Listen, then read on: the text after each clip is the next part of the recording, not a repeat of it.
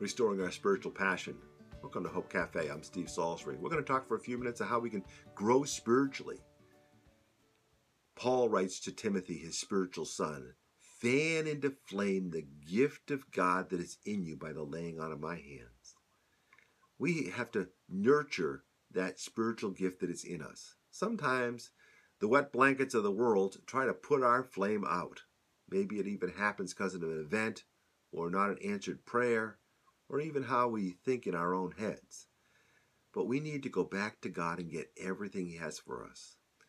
Paul's prescription to Timothy is even found in the first verses of that same book.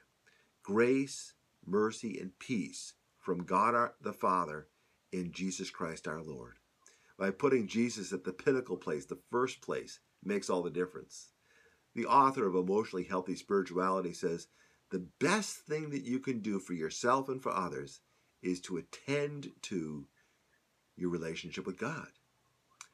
Jesus says it this way The first commandment is love the Lord thy God with all thy heart, with all thy soul, with all thy mind, with all thy strength. Put it all on the court, leave it all out on the field.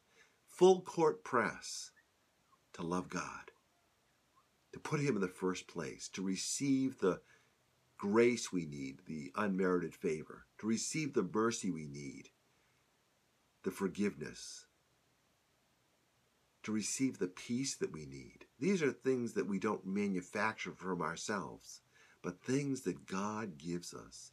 And when we're healthy in the inside, then we can minister to those around us.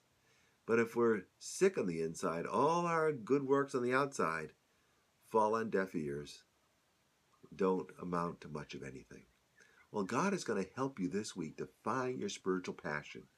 Maybe you'll find the book of Psalms afresh today and read until you find something that really speaks to you. I love Psalm 23. You probably know it, the shepherd psalm. He restoreth my soul, it tells us. God's the restorer of our soul, and He's going to restore your spiritual passion even today. Let me pray with you. Heavenly Father, thank you for my friend at Hope Cafe. Would you restore their spiritual passion today? Would you give them the grace, the mercy, the peace to overflowing in their life, that they may be the person of God you want them to be? In Jesus' name, amen. Well, I have a final thought, but if you need to be on your way, that's okay. Thanks for joining me. Have a great day. Thanks for joining me for a final thought. God has not given us a spirit of fear, but of power and of love and a sound mind. God gives us power, a resource outside our own strength. He gives us love, an overflowing love in us to see the world in a different way. And He gives us a sound mind or self control to be able to control ourselves, to have rule over our lives. When Moses was called by God in the desert, he laid down his stick his staff, and it became a snake. God told Moses, pick it up by the tail. Well, if you know anything about snakes, you don't pick up snakes by the tail. You pick them up by, right next to the head so they don't bite you. And then that staff, after that, was called the staff of the Lord every single time after that. Moses still carried it as a continual binder of the authority and the power in the presence of God in his life. We are told in the scriptures, greater is he that is in you than he that is in the world.